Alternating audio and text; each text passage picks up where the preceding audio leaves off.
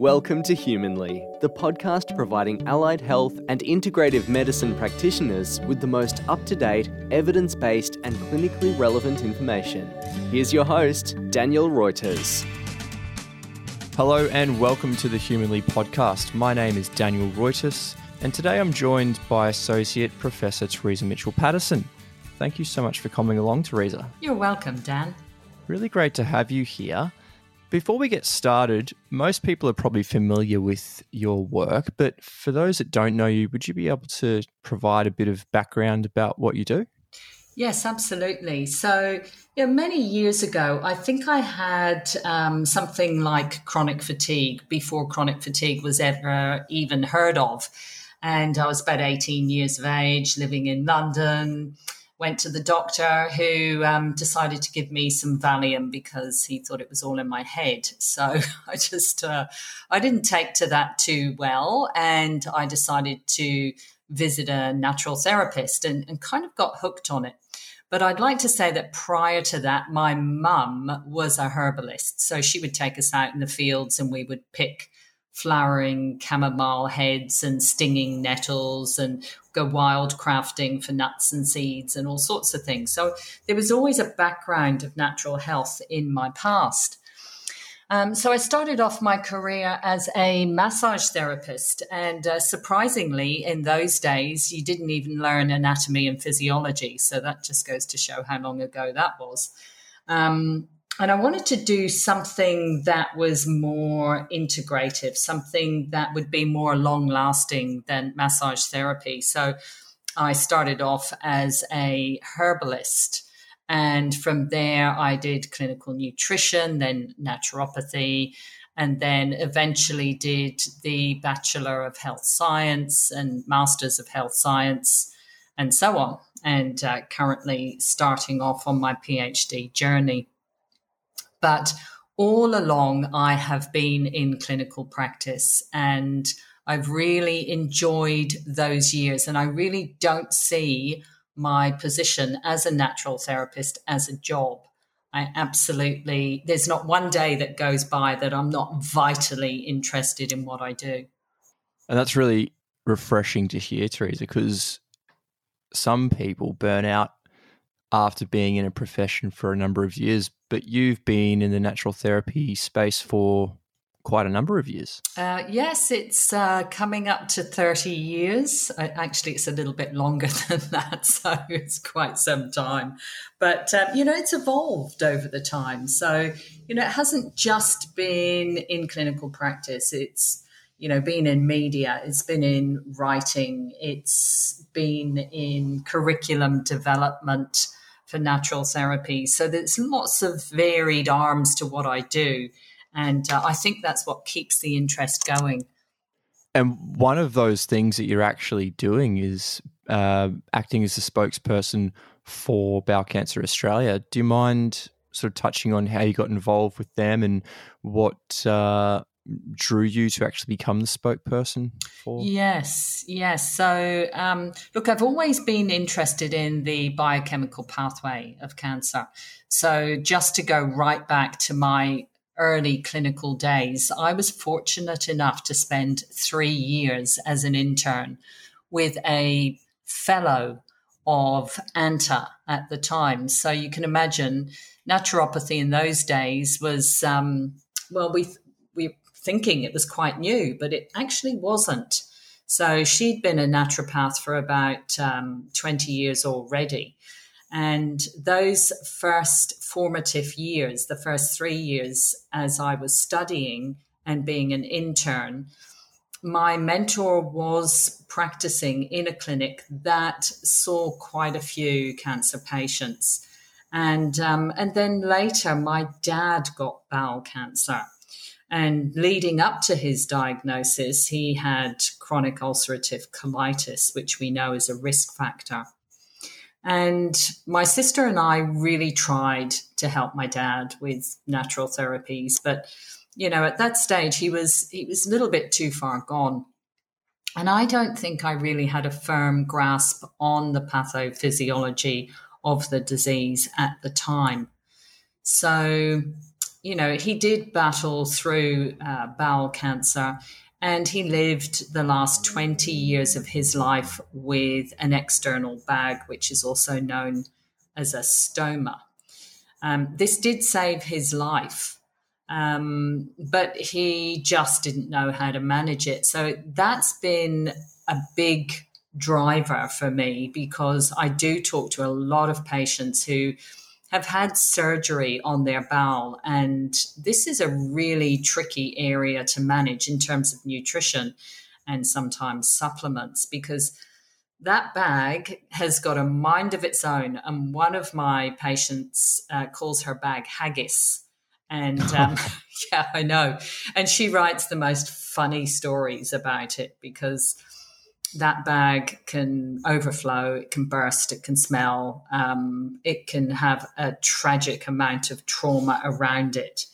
So um, I was I was very interested in that, and then I was asked to go and work in the mining industry, believe it or not, by one of my ex students who was a nurse, and she was at the same time working um, with Bowel Cancer Australia, setting up a nurse advisory uh, service for Bowel Cancer Australia. And when I told her about my history, she approached the CEO at the time.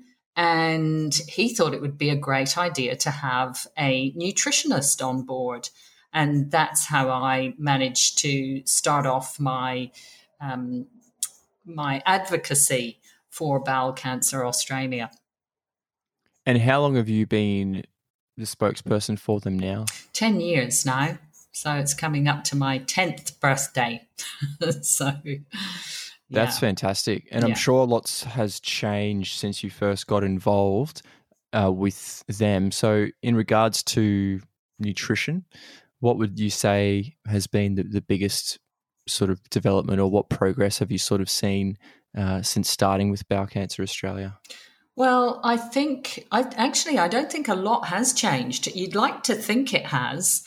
Um, I think one of my biggest bugbears is that about seventy percent of people that come out of bowel surgery don't get dietary advice, and that, that right? ha- yes, and that hasn't changed. And 90% of those people that are asked about diet and lifestyle advice would really like to have something to walk away with. So I'm not saying everybody, but uh, from the research, it's about 90% of the patients would really want something because it's a tricky area to negotiate. And that's um, incredible that they're not getting no nutritional advice. I don't think I don't think it's unusual. I think you will find that I mean it's it, we would think as natural therapists that that would be par for the course. You know, you have a chunk of an organ that is involved with the absorption of nutrients, the manufacture of nutrients the stabilization of microbiome and the um, ability to defecate without embarrassment, you would imagine that there'd be some kind of program for that. But there isn't. And I also think that, you know, you get similar situations with other diseases, although I don't know the statistics on those. I'm absolutely blown away by that. I would have thought nutrition would be the sort of one of the major or main focuses uh, for someone who's gone through bowel cancer treatment.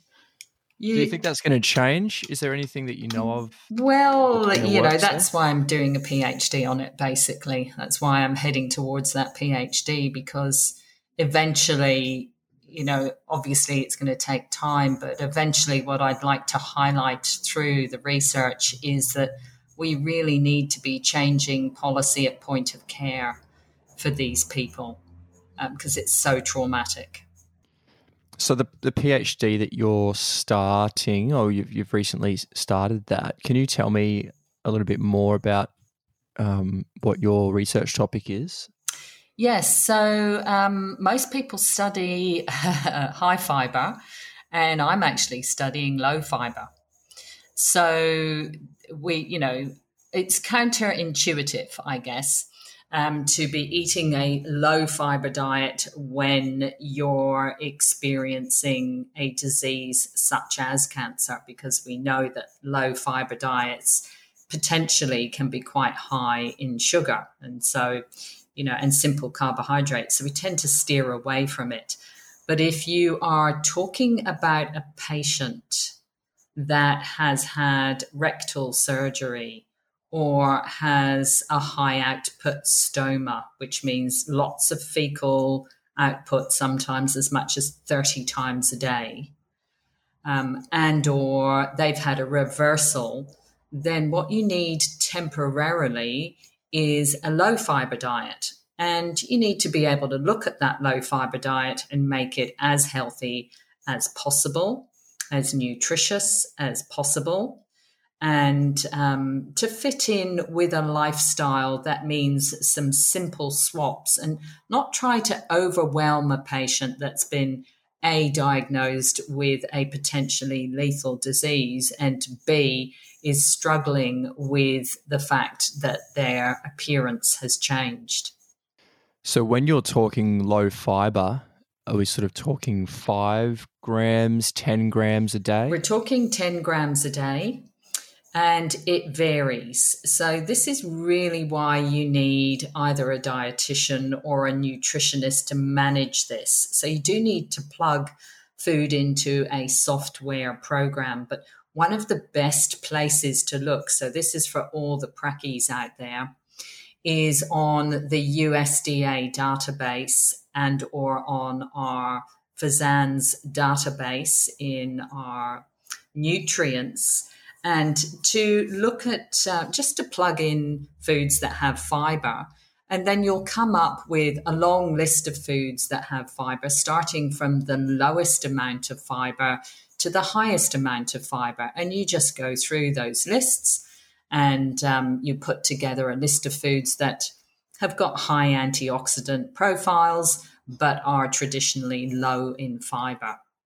And sometimes you have to go to a, a, sort of a clear liquid diet, depending on whether or not that whether or not there's a bit of a, a flare up of um, stomal or fecal output, and then go back to the 10 grams, and then after that you slowly progress as time goes on, and as the surgery.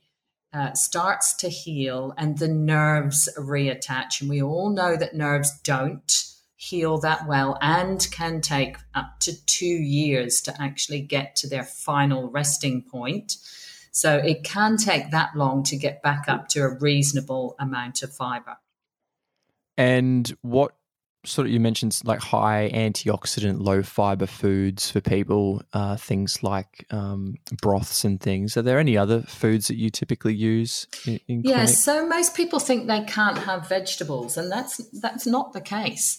So you know, baby spinach without its stalk is a low fiber diet. It's you know it's a low fiber um, food, and spinach can go in lots of things has to be the baby spinach because we don't want any stalks. Um, green beans, most people would think they're high in fiber, but they're not. They're low in fiber.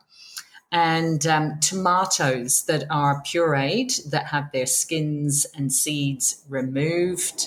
Uh, radishes are low in fiber. Carrots are low in fiber. And then you look at some of the berries, and you may not be able to eat the skins of berries, but you can always um, have the pureed berries and um, you know apples as an example. Red apples are, are fantastic for stomal and high output um, bowel conditions yogurt of course fabulous food.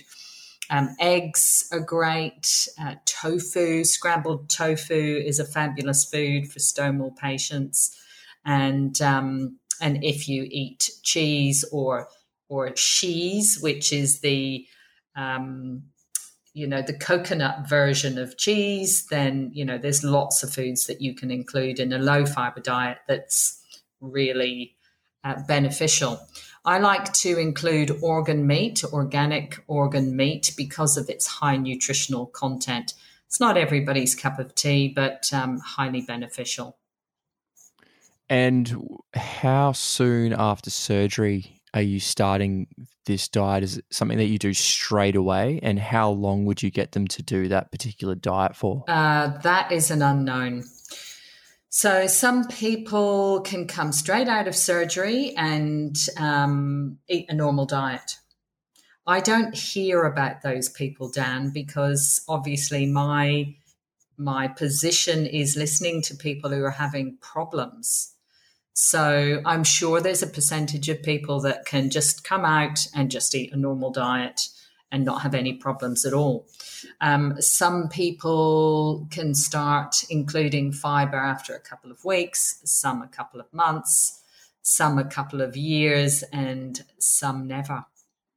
Yeah, it's not something that I've actually ever really considered um, going for a, really low fiber diet in the management of bowel cancer because so often we're all discussing the benefits of high fiber, but I guess that would sort of be more from like a prevention standpoint, wouldn't it? Correct. And, you know, the other thing is you have to remember that with a shortened bowel, um, fiber can get stuck. So the opposite of having high output is a bowel obstruction. So we use a low fiber diet, and this is where most people get a bit confused. We use a low fiber diet in high output and also in bowel obstruction because it moves through the digestive system without blocking it. Whereas if you suddenly put in, let's say, two tablespoons of psyllium husk because you think it's a good idea for a bowel cancer patient, you can actually block the bowel and people end up in hospital. It's a really important consideration, and I'm sure many practitioners listening to this wouldn't actually be aware of that. Um, well, it um, sits in other areas as well. So it also sits in flare ups for ulcerative colitis, it sits in flare ups for Crohn's disease, and um, it sits in the area of um, diarrheal episodes. So, you know, there are a number of reasons why we need to, as practitioners, understand the low fiber diet. It's not a permanent diet, but it's certainly a very good diet to understand for flare ups and post surgery. Now, of that 10 grams per day that you were mentioning, people post surgery would um, be eating. Are there any particular f- types of fiber? Does it really matter what the fiber is, or it yes, it, it, does. a range of fibers? It does. So, um, and this is getting sorry, but it gets a bit te- eh, not technical, but a bit sort of oh. Um, so if if a person has sticky poo, we call it sticky poo or the poo doesn't come out properly and go into the bag. This is called pancaking um, which can be extremely embarrassing. Um, you have to add fiber, but it's the type of fiber that matters. So if you, if you want to bind all that material together and you want it to come out more like a sausage, which is what we we expect everybody to have a nice sausage poo, um, you need a soluble fiber, mostly a soluble fiber, and uh, resistant starches. So those are the types of the fiber that you need, not the itchy, scratchy stuff that you find in, you know, the bran. You want the seed that includes the bran plus the mucilaginous component of the seed. Yeah, interesting. Really, really interesting. And for that um, particular fiber, when you're going on a on a lower fiber diet, do you modify their water intake accordingly as well? Yes. Yeah. Yeah. So, you know, it, it, it is interesting how many people don't get enough fluid. And hmm. because we don't have the capability to recognize when we're dehydrated, um, well, the majority of us don't know and, and wouldn't think to look at the color of our urine or don't understand that if you've got, you know, very uh, brightly colored or orangey colored urine, then you're definitely dehydrated. If you don't know that, then you can be quite tempted to have, you know, three cups of tea and think that's okay. So, you know, you do need to make sure that people have plenty of fluid with their fiber, of course. And um, I think the other key point there is to make sure that people understand that when you introduce fiber into the diet, it's you've got to go slowly. So when I say slowly, I mean like half a teaspoon of fiber for a couple of days. See how the bowel reacts to it. And then you might go up to one teaspoon for a couple of days until you get to your threshold. And is that something that you've been perfecting in clinic over the, the last several years, or is, is it, that? Cer- it certainly is. So, um, and particularly with Bowel Cancer Australia, um, I um, I'm able to talk to people twice a week. So I will set them off on that path, and then I'll ring them in a couple of days and say, "How are you going? You know, is this working for you? What else do we need to do?" Um, and then monitor that over a couple of weeks. And then once they get to their threshold, they can merrily um, go on their way. And for most of the people that you're seeing with bowel cancer, what's the general age range? Are they older people, younger people, mix of both? Um, well, it does tend to be more of a an older person's disease, but um, you know it's typically happening in younger people. Sadly, uh, there's been a, a 186% rise in people 24 to 29 years of age with colorectal cancer compared to people born in, in the 50s. And it is also the most common cause of death in people in that age bracket. In so 24 to so 24, 24 to 29. To 29. It's it's increased 186%. Yes. That's incredible yeah. because I've always thought of bowel cancer to be an something older that affects older disease. people. Yes. And I, I did see a an article um, it was published in the Cam- uh, Cancer Epidemiology and Biomarkers and Prevention Journal. And what they found was that the incidence of bowel cancer um, has increased by about 10% over the last 20 years, just across the board. But what they actually found was that um, did increase more in younger people and it had decreased in older people. So I guess the interventions and things that have been focused towards older people for such a, a longer period of time have, are starting to work. And now it's starting to affect the younger people. Do you know why we would be seeing such an increase like that? Uh, definitely. So, you know, uh, Bowel Cancer Australia has got a, um, a page for younger people and it's called Never Too Young.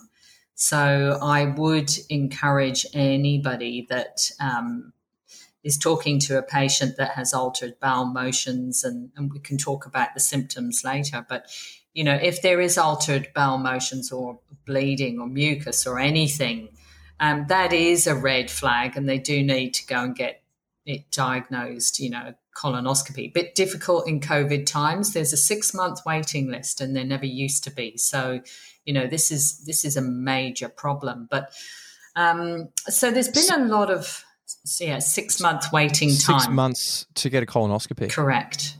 Yes. So that's really going to be affecting early intervention then isn't it? Absolutely it is. Absolutely it is. So there's excuse the pun there's a backup of um, of people waiting. So this is not good. This is not good. Um, certainly not so the thing is, it's the principles that are that were found in older populations, such as smoking, drinking alcohol, uh, less physical activity, less plant-based diets. Um, are affecting younger people. And it seems that those over 50 are taking charge of their life in a more appropriate way. So less smoking, less drinking alcohol, more physical activity, more plant based diets. So it's kind of it's going in the reverse. And then on top of that, we've got um, a global rise in obesity driven by you know that increased supply of cheap sweet energy dense but low nutrient foods which is without a doubt a risk factor and we know tragically that only 5% of the population so let's flip that for a moment and say 95% of the population do not get their recommended amount of fruit and vegetables and that's got to be having it has a detrimental effect. Sure. So it's not really fiber. People think that you know fruit and vegetables have a lot of fiber. That's not really the case. Um, fiber really comes in grains and nuts and seeds, but it's more along the, the lines of the phytonutrients, the plant chemicals in fruits and vegetables that are protective. So you know fruit and vegetable has so many benefits and it's that that we need to be looking at and and i jokingly say to people look if you're munching away on five serves of vegetables and two serves of fruit a day it's not really time for anything else you know so what a fabulous way to eat keep everything fresh Definitely. And, um, and organic where possible, do you or, think? Oh, definitely. Definitely organic where possible. Um, and um, you know from a genetic perspective the offspring of offspring of um, um, obese parents can drive the epigenetic modification um, of cells and and it's a promoter of altered DNA sequencing. And and there's something it, there's a reduced expression of something called E-cadherin which is found in the early expression of bowel cancer and the other thing is the, there was a meta analysis of uh, glycemic index and glycemic load on the overall uh, link to human colorectal cancer. So, you know, eating all those sweetie things and um, and foods that raise that glycemic load are definitely have an impact. And um, there's also a role of the gut bacteria in the etiology of the disease as well. So you're saying people with dysbiosis have a much higher possibility risk? for it? Yes. Mm. So you you can actually, and all of the practitioners will know this. You can do you know a, a bowel screen and find out what sort of bacteria bacteria are in the bowel itself. And you'd be looking out for the Bacteroides fragilis um, because that's the, it, it, can express a toxin which actually targets and cleaves E. cadherin. And it's seen more often in stool samples of patients with colorectal cancer and, um, and in biopsies close to a polyp when compared to age matched controls. So, you know, it's possible that that bacteria is capable of epigenetic modification of the gene and the surrounding tissue. There's lots of other pathogenic microbes, but you know, suffice to say, we should be looking after our microbiome. And if you're stuffing your face with glyce- high glycemic foods and high glycemic load foods and not enough fruit and vegetables, then you know your protective factors go out the window. The E-cadherin um, substance that you're talking about, is this something that we can actually test for in clinic or is it a more specialized? No, you can't, test? but you test for back the bacteroid fragilis. And right. that's the toxin that, um, it, well, that's the bacteria that expresses a toxin that targets that E-cad E-cadherin. Okay, so you're sort of you're still you you're targeting it in a way. You're knowing that it's going to affect it because yes. you'll see that bacteria, and it's quite astounding how many people have it. And is that something that we need to be looking at eliminating from absolutely people's guts if it's positive? Absolutely. So you know, it depends on which microbiome testing kit you go for. Um, but you will find that that one sits in the pathogenic side of bacteria. and it is uh, highly advised to do a proper gut detox protocol if it's found. I wanted to ask you why bowel cancer is so deadly because when I was looking at some of the figures, it's actually the, the second most deadly form of cancer, only second to lung cancer, which I was a little bit surprised about. Can you explain why that's the case? Why is it so deadly? Yeah, I think, look, I think one of the main reasons why it's so deadly is that people ignore it. Um, you know, if if you get it early, then the survival rates are just amazing. Um, and it, you know, the the cancer survival rates are something like, you know, if you get it really early in stage one, um, which and that's a localized colon cancer. Um, there's a ninety percent um, survival rate, so that means that um, you know ninety percent. Actually, it's more like ninety six percent of patients will still be around after about five years of their initial diagnosis.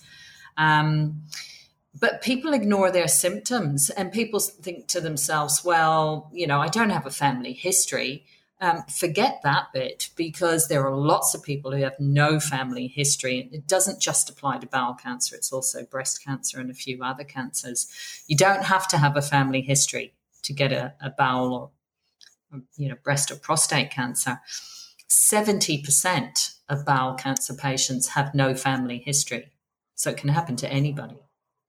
Hmm. And there aren't very many signs of the disease. And, the, and that's another you know problem basically um, because unless you've got mucus or blood or alternating bowel motions um, you don't really notice it and and it's not associated with pain generally so you know uh, there's a couple of things that uh, i definitely look out for but um, you know if if there's any possibility or there is a family history, or a person realizes that their diet has not been great, then do a test. I mean, it's not that difficult. You literally, um, if you do a bowel screen test, it's an immune test rather than the fecal blood test. Because the fecal blood test, you have to, you know, scrape around in your poop three times, which is not a lot of fun.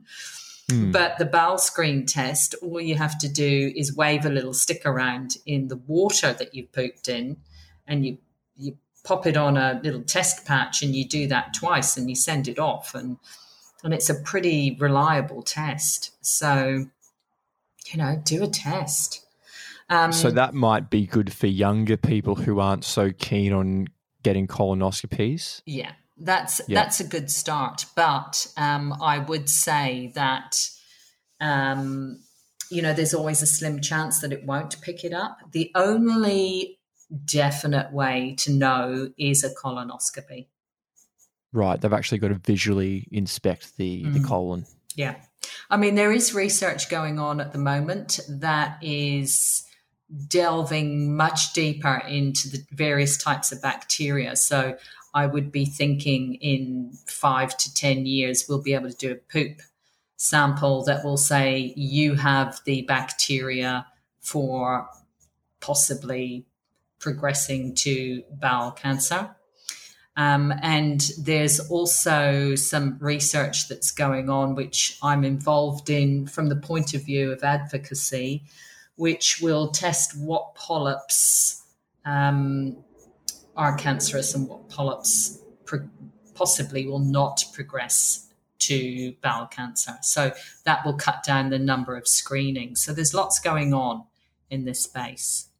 Yeah, it's something that's actually um, affect well not affected me personally, but when I was probably maybe 18, maybe 19, uh, my best friend actually got diagnosed with bowel cancer, and he was only he was probably maybe a year older than me. Wow. And I remember him telling me that the first symptom that he actually got was blood in his stool. and he completely freaked out and, and went to the doctor. And it, by that stage, it was actually so advanced that they couldn't save him. And oh. he passed away within months of actually having that blood in his stool. So I guess for someone at that age, uh, it you know, no one's really thinking about the fact that they might have um, bowel cancer. So what we're probably looking at here from a clinical perspective, if we have a, a young patient or even an older patient coming into the clinic, um, if there are no signs or symptoms in many cases uh, of this disease, then it's probably not a bad idea for us as naturopaths, nutritionists, allied healthcare professionals to be specifically questioning whether or not our clients have had any recent investigations to rule out bowel cancer? Absolutely. So, uh, you know, I've had a couple of um, very young patients, sort of 17, 18 years of age, with alternating bowel problems, uh, pain, let's say on defecation, and, you know, and, and maybe just a little bit of mucus. And, you know, mucus is not, mucus is actually a very good first sign because it can be um, an early stage. Once you get to blood, then it's it's pretty much you know there's definitely something untoward going on, unless of course it's a hemorrhoid or you know something or abscess. But um, but you know I also have a look at you know what's the trend of anemia.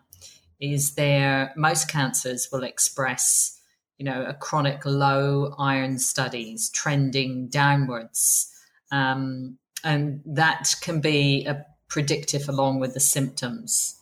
And that's really with any cancer, increased reticulocyte counts, um, low TIBC and transferrin, possibly low hemoglobin or MCV and MCH, low lymphocytes and total white blood cells, and also a low serum albumin. And if you see that, and if blood levels do not change after you've been supplementing and, you know, improving gastrointestinal function, then refer on. They're great points, actually, because most clinicians would have access to that information and they might actually be able to, based on what you've said, now be able to potentially identify something before it becomes advanced. Yeah, so. I've got a book on my desk, Dan, uh, and it's an old one, and you probably know this one. It's the um, the Weatherby, Dicken Weatherby, ND, yes. and Scott Ferguson. Yeah. Now that is absolutely every practitioner should have that book on their desk because it gives you tips like that. It tells you what to look for. So yeah, you know, it's a, and it's a great book. It is a good text. I'm familiar with it. Yeah. Mm. Mm. I was uh, going to mention just in relation to all those things you said, probably, uh, I would say close to a year ago now, I had a low hemoglobin count. I had um, blood in my stool, and I was completely freaking out because oh. um, I had anemia and I was thinking that there might be something uh, serious going on. But I, I did the stool sample testing and I had a colonoscopy and endoscopy, and nothing was found. No um, hemorrhoids, polyps, anything in there. So that was a, a bit of a relief uh, for me. Do you know why people might get blood in their stool um, if there is an absence of something like cancer what else can potentially cause that well you know i, I find it hard to believe that nothing was found um, unless you know you had something inflammatory and it miraculously went away because you treated yourself because you know blood is a sign of inflammation and or um, you know, uh, diverticular is a possibility. You can definitely get bleeding from diverticular disease. Uh, and a flare up of diverticulitis. I forgot to mention that one.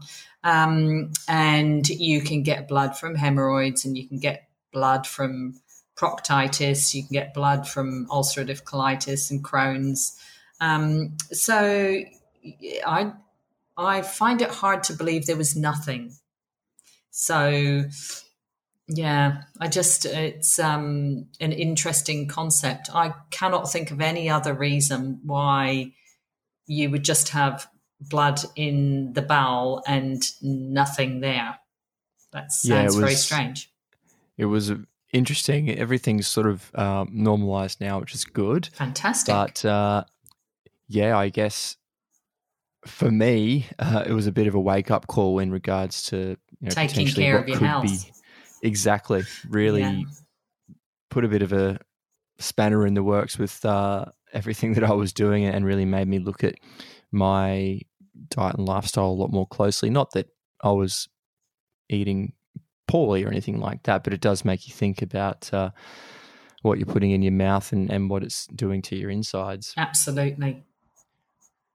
Now, with bowel cancer, the treatments are still really focused around surgery, uh, are they doing much chemotherapy or, or are they doing radiotherapy for any of those types of disease? Yes, they definitely do. So um, it depends on where the tumor is and, and it depends on the size of the tumor. So if you've got a very large tumor um, lower down in the bowel, then usually radiotherapy is first and possibly chemotherapy. Shrink the tumor and then do the surgery because if you've got if you have to take out a large tumor, then you know the the surgery is more traumatic.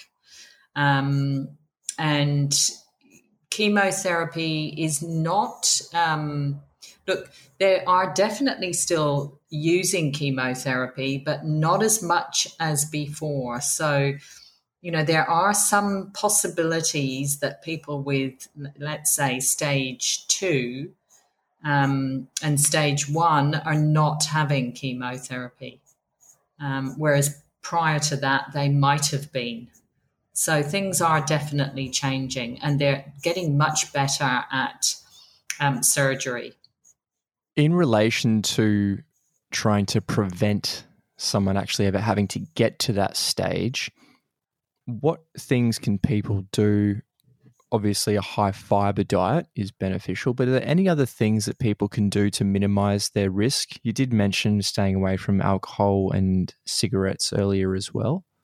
Yes, so alcohol and cigarettes. Um, smoking is a risk factor.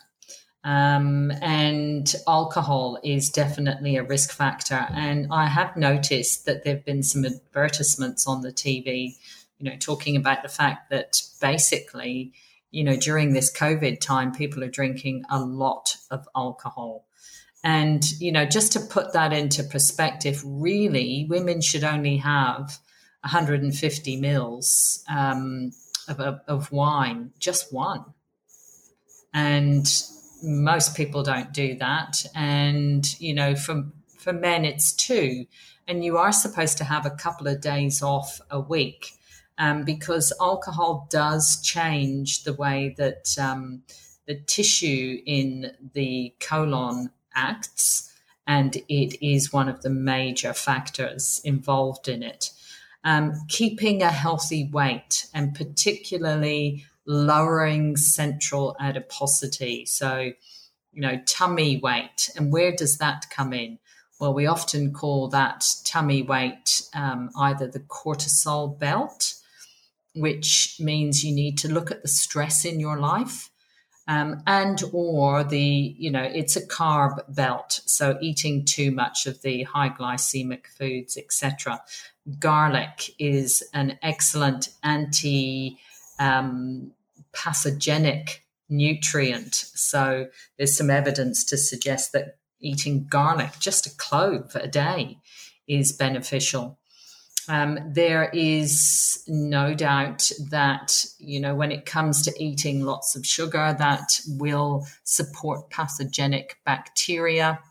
Um, and you know you do need to look at environmental factors so persistent organic pollutants as an example um, can sort of you know make drive if you like um, epigenetic changes um, you can also sort of do a genetic profile as well so um, some companies in the united states states do something called nutrigenomics, which tells you what sort of foods to eat for your your particular gene patterning.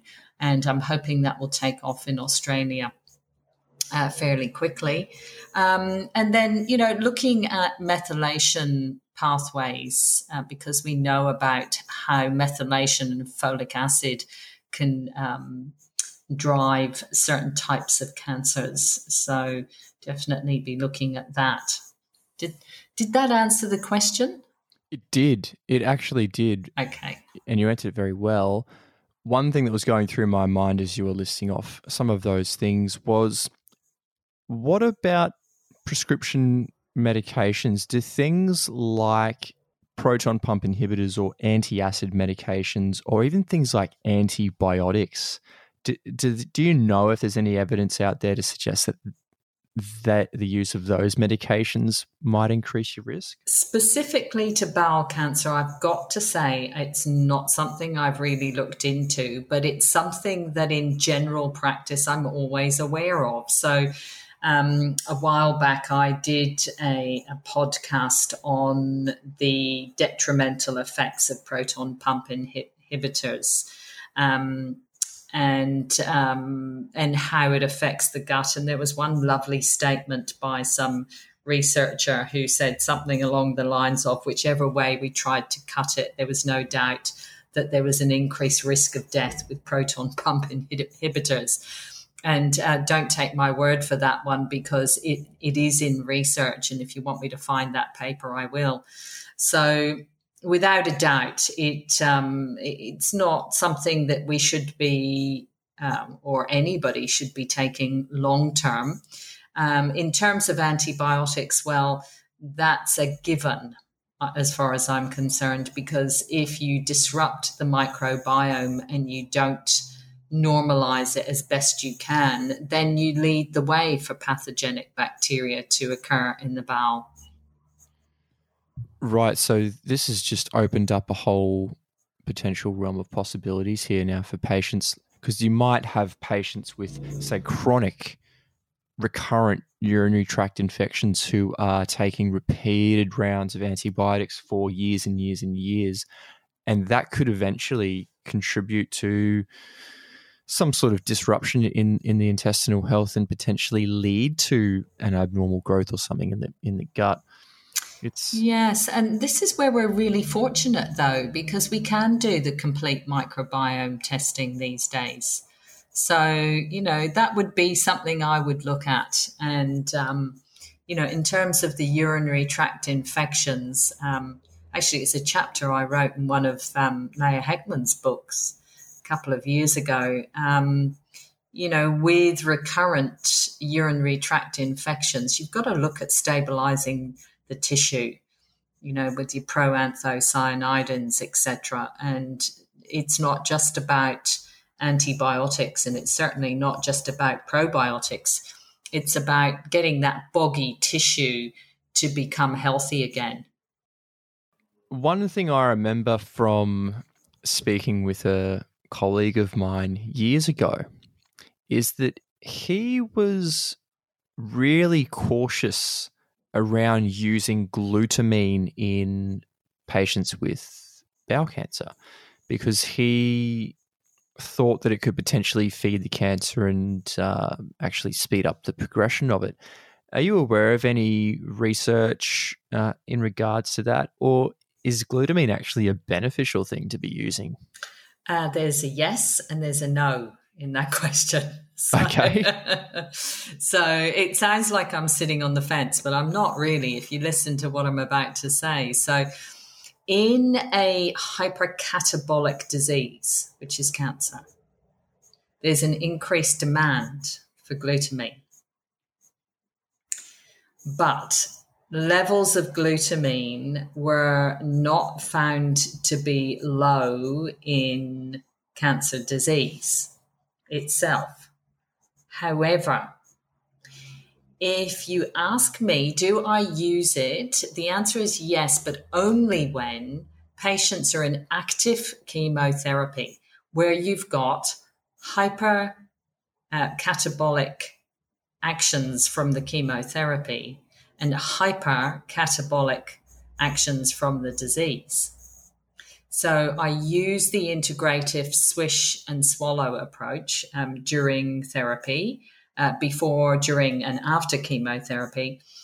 Um, and if you understand glutamine, it's well known that in times of trauma, the body utilizes higher or than normal rates of glutamine compared to glucose in catabolic conditions like recovery from surgery, and burns and sepsis and undernutrition, physical exercise, etc. So glutamine is a potent immune cell boosting amino acid. But if it's not during chemotherapy or chemotherapy has finished, I don't use glutamine. Yeah, that's that's a really interesting point there that you're using it during chemo because the research articles that I actually found, was in the BMJ and one was in Nature, they were saying that very much what you're saying here is that glutamine, whilst undertaking chemo, actually provides um, some pretty potent anti neoplastic effects, and patients seem to have much better outcomes. Uh, it was difficult to actually find anything positive for glutamine when patients weren't using chemo. So there it's a really good a, thing to know. a funny little side note to that. Um, and I don't mean funny, haha, I mean interesting.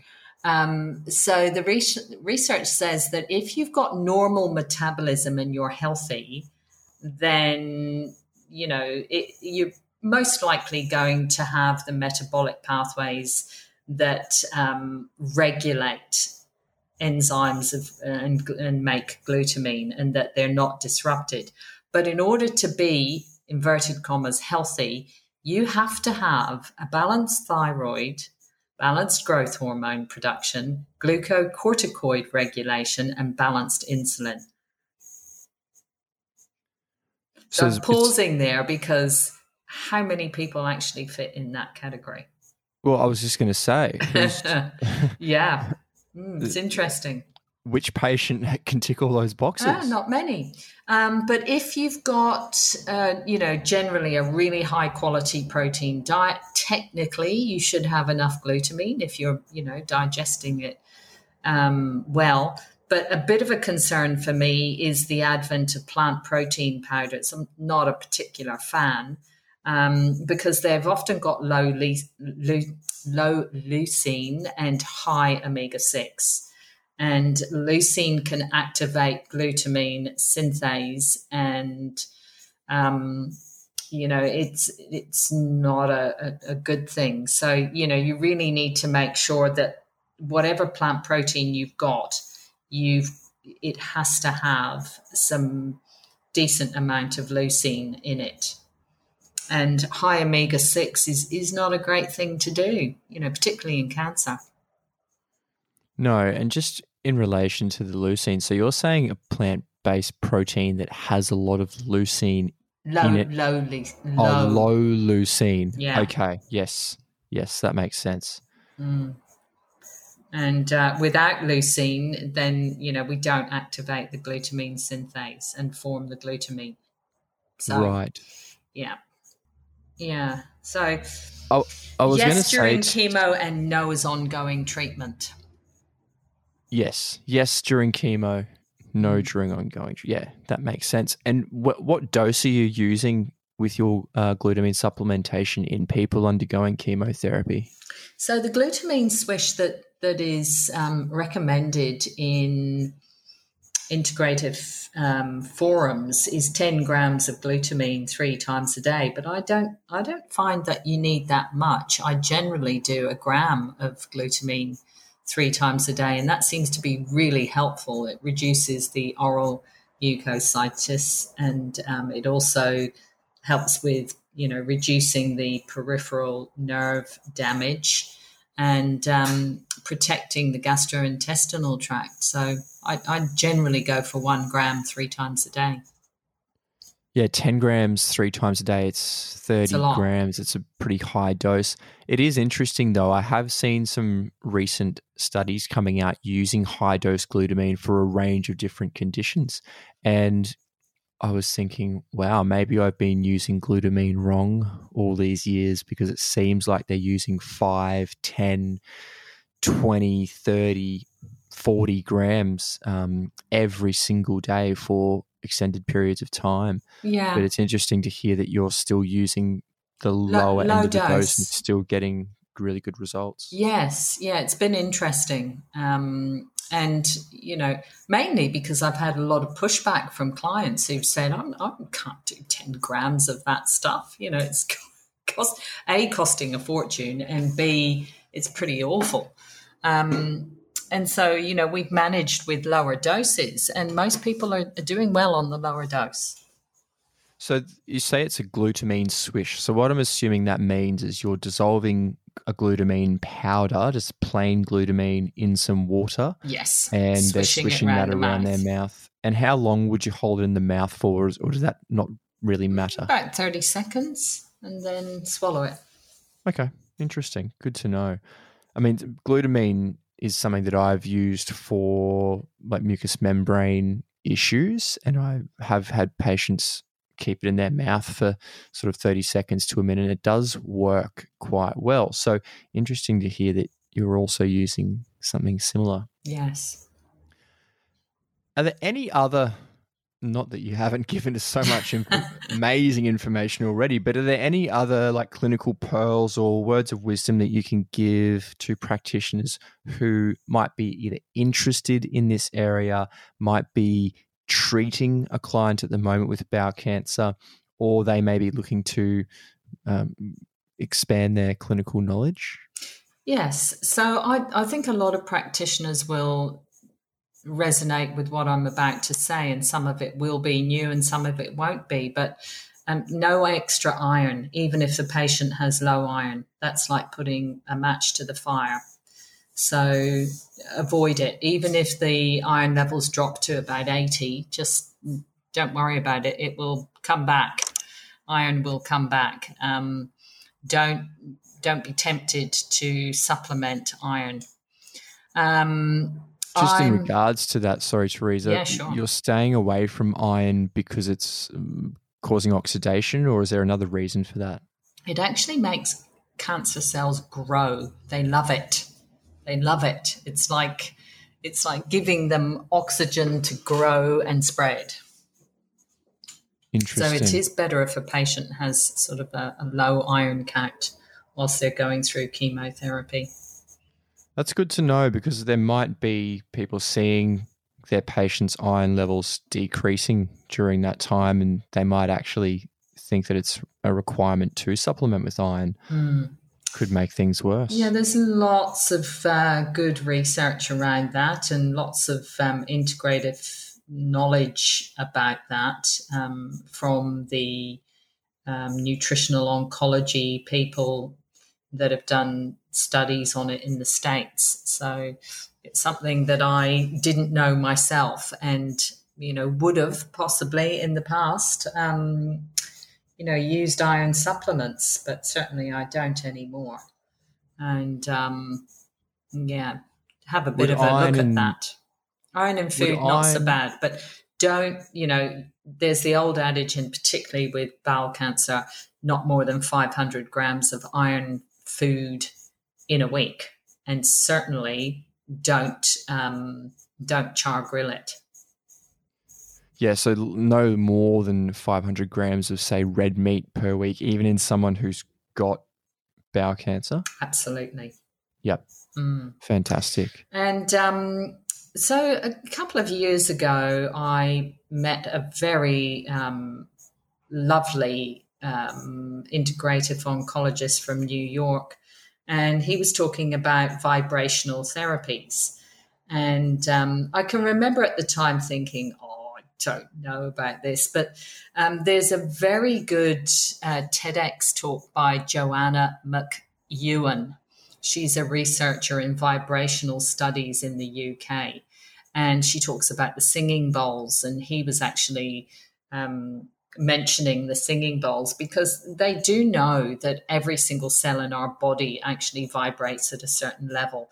And I think that's why the om, if you can om for long enough, it's a similar sort of vibrational therapy.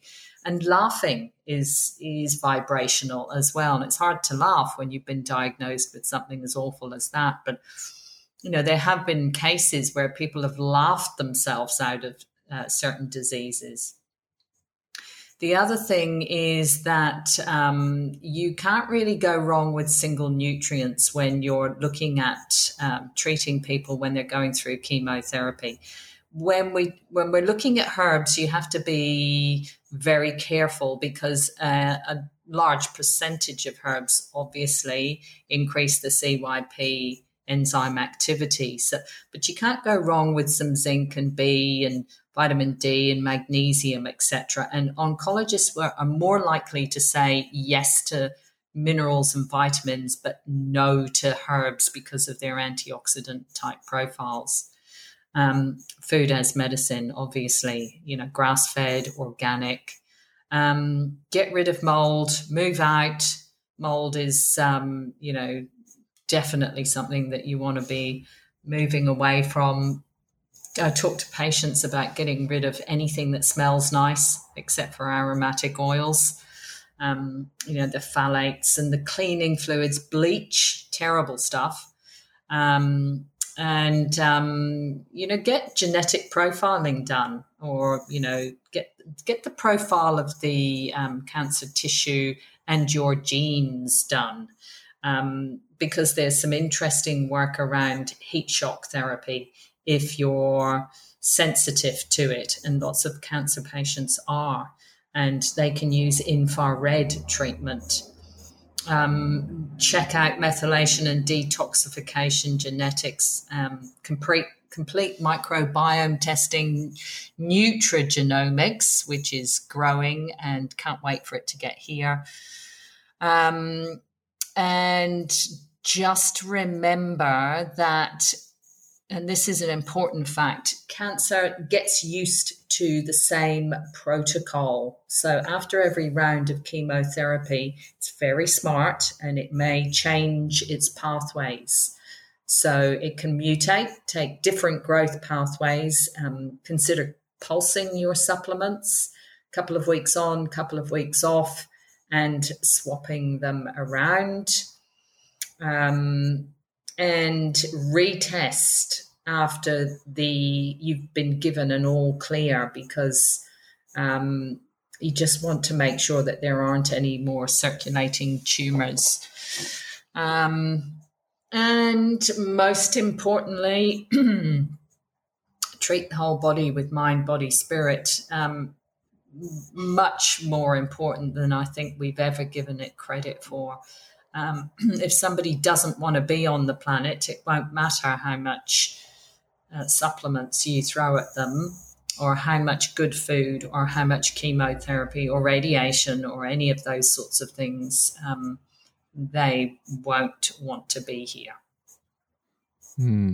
Fantastic advice, Teresa. I have learnt so much in the last hour. Awesome. Uh, you are a wealth of knowledge. Thank you so much for giving us your time today. I really appreciate it.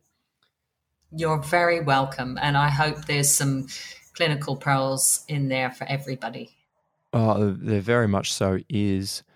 Teresa, before you leave us today, if people are looking to get in contact with you or they are looking to refer um, a client to you, um, where can they find more information?